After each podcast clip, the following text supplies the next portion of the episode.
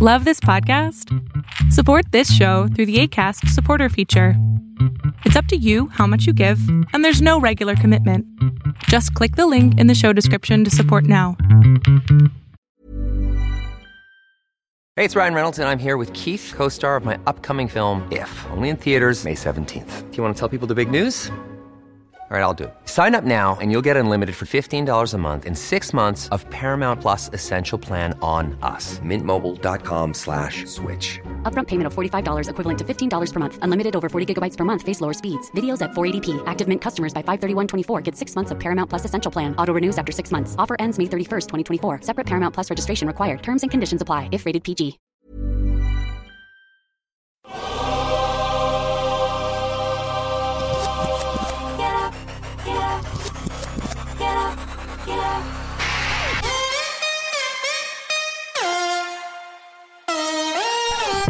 Welcome to On the Ball with Rick Buecher.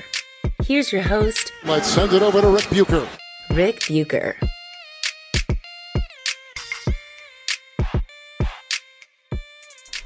This is On the Ball on the United WeCast Network, and I am Rick Buecher. You can see me on F S one, hear me on Fox Sports Radio, and you can read me on the Fox Sports app and at fox sports dot com. You can also follow me on both Twitter and Instagram at Rick Buecher.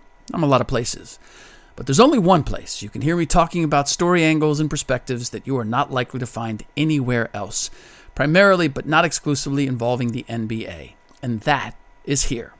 So, here we are, finally, the start of the N B A Finals. The Golden State Warriors versus the Boston Celtics. Now, if you haven't read yet, uh, I did a piece with Bruce Fraser, the assistant coach for the Warriors, who has worked as closely with Steph Curry as anybody uh, over the eight seasons that he and Steve Kerr's staff have been there. Please check it out.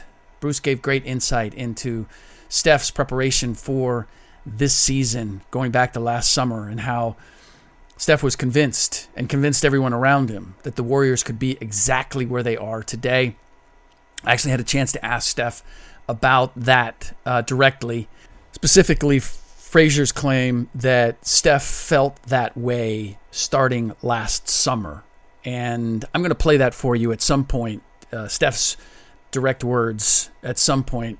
Couldn't prep it for this particular episode because uh, I am hours before heading to the arena for game one. And I wanted to get out my predictions and my perspective going into the series. But I will get to that at some point over the next couple of days, and I am going to try to produce more episodes over the course of the finals, uh, certainly one for every game if possible, either leading into each game like this episode or a look back and, and an account of what we saw in each and every game. But on to the predictions. So, the Warriors are favored by the odds makers. Everybody seems to be expecting a long, tough-fought series for the most part. And while the Warriors are favored by Vegas, there are a couple of analytics-generated models of the series that not only have the Celtics winning, but doing so in five games, including a blowout victory in Game one. And this is one of the many reasons why I don't think analytics can ever be the leading element of a story or prediction, especially on a stage as unique as the N B A Finals. I'm all for using analytics and the information that they offer, but they can't be the starter. Now, I have the Warriors winning the series, I hope in six or seven, because I would love to see a hard-fought, long-fought series. But I have my doubts. I would not be surprised if it's less. I don't see the the Celtics winning Game one, and the winner of Game one in the finals wins the series seventy percent of the time. Now keep in mind, I wasn't thinking this way at all coming into the playoffs.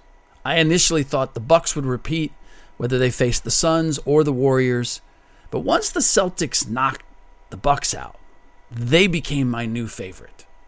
Until I saw them struggle to put away the Miami Heat. Not just because the series went seven games, but why and how it went seven games. Aside from just having more talent, particularly offensively, The Celtics should have been both comfortable and hungry playing for a chance to go to the finals.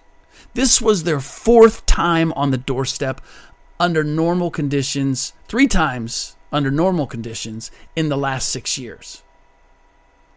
Whereas for the Heat, this was only the second time the bulk of this roster was in the conference finals, and the first time was in the bubble, facing these same Celtics. When we consider how different the bubble was from the normal conference finals atmosphere and conditions, especially for a team based in Florida, playing in Orlando, a case could be made this was really the first time this crew of Miami Heat players had been here. But it sure didn't look like the Celtics had an experience advantage the way the series unfolded. They looked unprepared in game one. They looked twice. They lost twice on their home floor and faltered down the stretch in game seven, giving up ten unanswered points in the final minutes to a Heat team without P J. Tucker or Tyler Hero, two of their most trust, trustworthy offensive floor spacers, if nothing else. So now the Celtics enter the finals, a place they have no experience being in. So how am I supposed to count on them playing with the confidence and poise necessary to win a championship? And not only to win a championship, but to do it against a team that already has won championships. The final stage, for those who may not know, is as unique as the Super Bowl, especially Game one. It's different from any other series. It's certainly different from any regular season situation. Think about how you are driving a road. If you're, if you're with me now with the idea that the finals is a completely brand new experience to anyone in them for the first time. If you're with me on that, if you can un, you can agree with me on that, then think about how you are driving a road you've driven a half a dozen times before versus the first time you drive it or you're going to a, a place. You've never been there before versus a place that you've visited a half dozen times. You never drive the first time there as fast as you do when you know where you're going and you know how to get there. You're looking around that first time, taking notice of a lot of superfluous things. That's what the Warriors and the Celtics, that's the difference between the two. The Warriors have been in this atmosphere plenty of times. They know what it is that they need to focus on. They know what they need or what they can ignore. The Celtics don't have that editor in their heads. They're seeing everything for the first time. So they're not going to be able to drive as fast. They're not going to know the shortcuts. They're not going to be able to focus on the most important things. Or let's take uh, another analogy. You eat at a particular restaurant on the regular. You know the menu, you know the waiters. Hell, you might even know the owner. Now, let's say that same restaurant has a black tie event that you've been invited to, and it's a crowd of dignitaries or power brokers or whatever. It's a fundraiser. The atmosphere is going to be totally different. And as a result, you're going to feel different. And chances are, if you were able to film yourself and review it later or have an out-of-body experience and be able to observe yourself in this crowd, you're going to act different than you normally would in that restaurant. You might be more energetic and engaging. Uh, knowing this is a special crowd, chances are you're going to feel a desire to impress or somehow show you're special too, and that you deserve to be there. Those are the feelings the Boston Celtics are going to be dealing with over the next week or so in their first visit to the N B A Finals. The Warriors' core isn't going to be feeling any of that. And if their ancillary players do feel it, the ones that haven't been here before, or show that they're feeling it, the vets have the ability to tell them how they should feel, how they should approach their job, and to demonstrate it firsthand so that they can feel and perform the way they need to perform. Because They've seen both sides of it, the veterans have. They know what it feels like to do it the first time, and they know what it should feel like when you're doing it and putting all the extraneous stuff aside. Now, who does that for the Celtics? They don't have a single guy who can tell them what it's like to be in the finals. Not a player. Hiring for your small business? If you're not looking for professionals on LinkedIn, you're looking in the wrong place. That's like looking for your car keys in a fish tank. LinkedIn helps you hire professionals you can't find anywhere else, even those who aren't actively searching for a new job but might be open to the perfect role. In a given month, over seventy percent of LinkedIn users don't even visit other leading job sites. So start looking in the right place. With LinkedIn, you can hire professionals like a professional. Post your free job on linkedin.com slash people today. So when you've done anything a lot, you're able to narrow your focus to only what's important. And if and, and this is equally important, if something comes up that throws you off, that distracts you, you're less likely to panic or react and more likely to simply address the problem and keep it moving.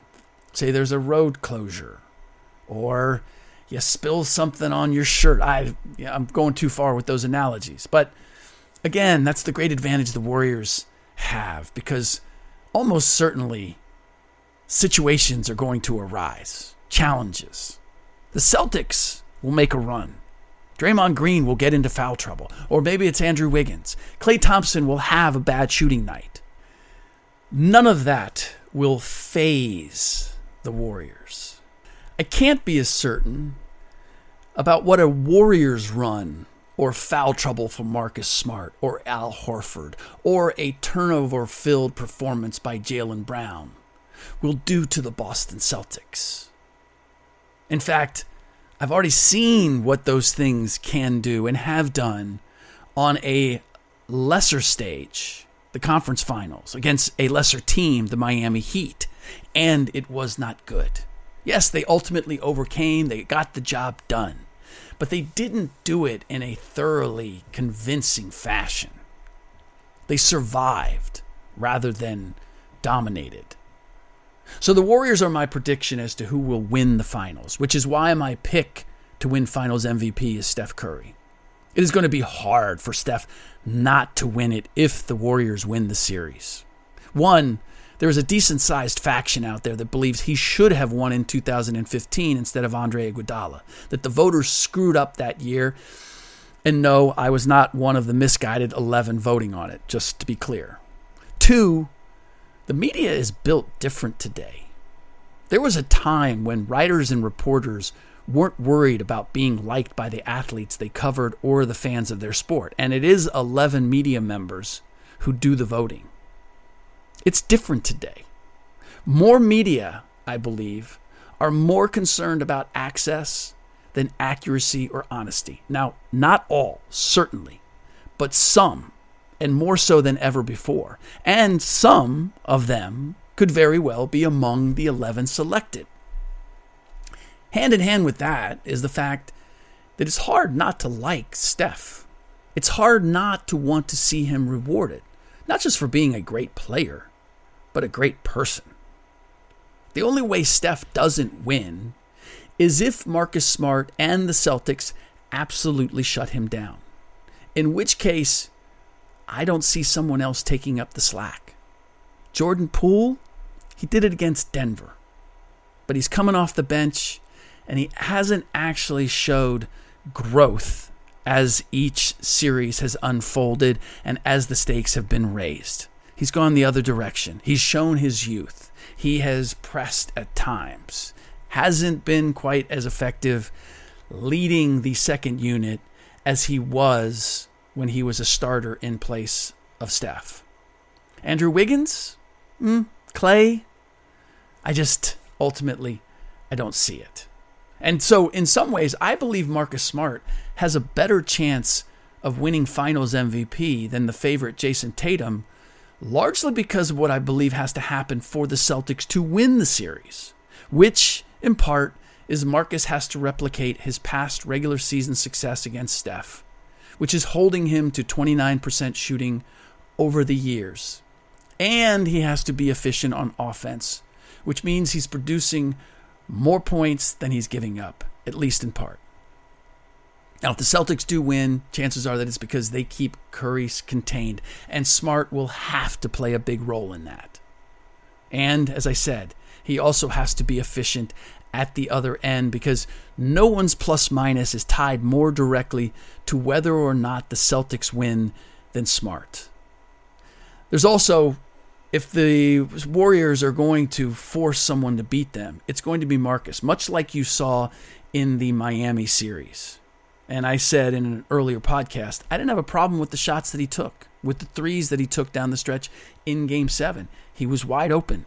He's capable of making those shots. And neither Jason Tatum nor Jalen Brown were being aggressive. Again, all of this is why, if the Celtics win, then I could very well see Marcus Smart winning Finals M V P. We also have somewhat of a, pre- a precedent in that Andre Iguodala won back in two thousand fifteen. And he did it as much because of how he played guarding LeBron James, even though LeBron still had big numbers, how he did defensively, and that he contributed offensively. So, with Smart, through these playoffs, when he's a plus, they win. When he's a minus, they lose. There are a couple of exceptions this year in the playoffs, but not many. In the playoffs, in their wins, he's a plus ten points. In the in the losses, he's a minus eight. It's even more stark during the regular season. He was a plus twenty and a minus nine in the regular season. Finally, I was asked on Speak for Yourself who had more to gain by winning the championship, Tatum or Steph. And for me, the answer is clear here as well. Tatum has far more to gain if we're just talking about a ring. Because, and I would say every Celtic has more to gain. Just simply being branded a champion is puts you in a different category than Steph or any of the core Warriors winning a fourth ring. Now, if we're making it about Finals M V P and who has to gain more from that, then a case can be made for Steph, although I still... I might go with Tatum. Probably not. But I think there's still a case that could be made. But just a championship? First of all, if the Warriors win and Steph doesn't win Finals M V P, it's actually going to take, it's going to chip away at what he's accomplished. It's going to raise some other questions. In any case, if we're just talking ring, think about how different we look at Dirk Nowitzki versus Charles Barkley, or Kevin Garnett versus Karl Malone, or Doctor J versus Elgin Baylor, Kyrie Irving versus Tracy McGrady. Now, in many of those examples, the guy without the ring is, if you take a step back, you look at him and you go, oh, this is the better player. Charles Barkley, considered a better player than Dirk Nowitzki. Karl Malone, greater accomplishments than Kevin Garnett. Elgin Baylor, people may not be familiar with, better player than Doctor J. T-Mac, more talented overall than Kyrie. But all the, the guys, the first guys that I mentioned, they have rings. And you at least consider them on the same plane as the other guys. So, not everyone who has a ring is better than the player who doesn't. And in some cases, the player without one is clearly better. But we put them on equal footing because of that ring, and for some it elevates them. On the other hand, anyone lobbying for LeBron James as being better than Larry Bird isn't doing it because LeBron has four rings and Bird has three. They're doing it for a whole lot of other reasons, most statistically. So there you have it. There's my prediction for the twenty twenty-two N B A Finals, or two thousand twenty-two N B A Finals. Warriors are winning. Steph is winning Finals M V P. And now, let the games begin. That does it for this episode of On the Ball on the United WeCast Network. Please rate and review the show on iTunes or wherever you get your podcasts. In the next episode, we will be breaking down Game one and preparing for Game two. And I will be there in person. So I'll give you a first-hand review of exactly what happened. In the meantime, enjoy the game, and as always... Thanks for listening.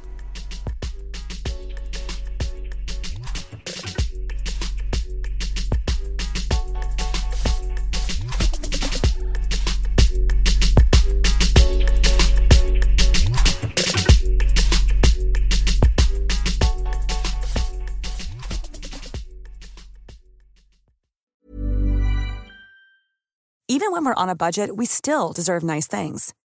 Quince is a place to scoop up stunning high-end goods for fifty to eighty percent less than similar brands.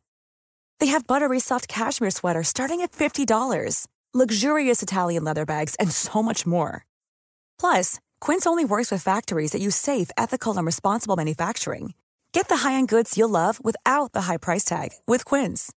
Go to quince dot com slash style for free shipping and three sixty-five day returns.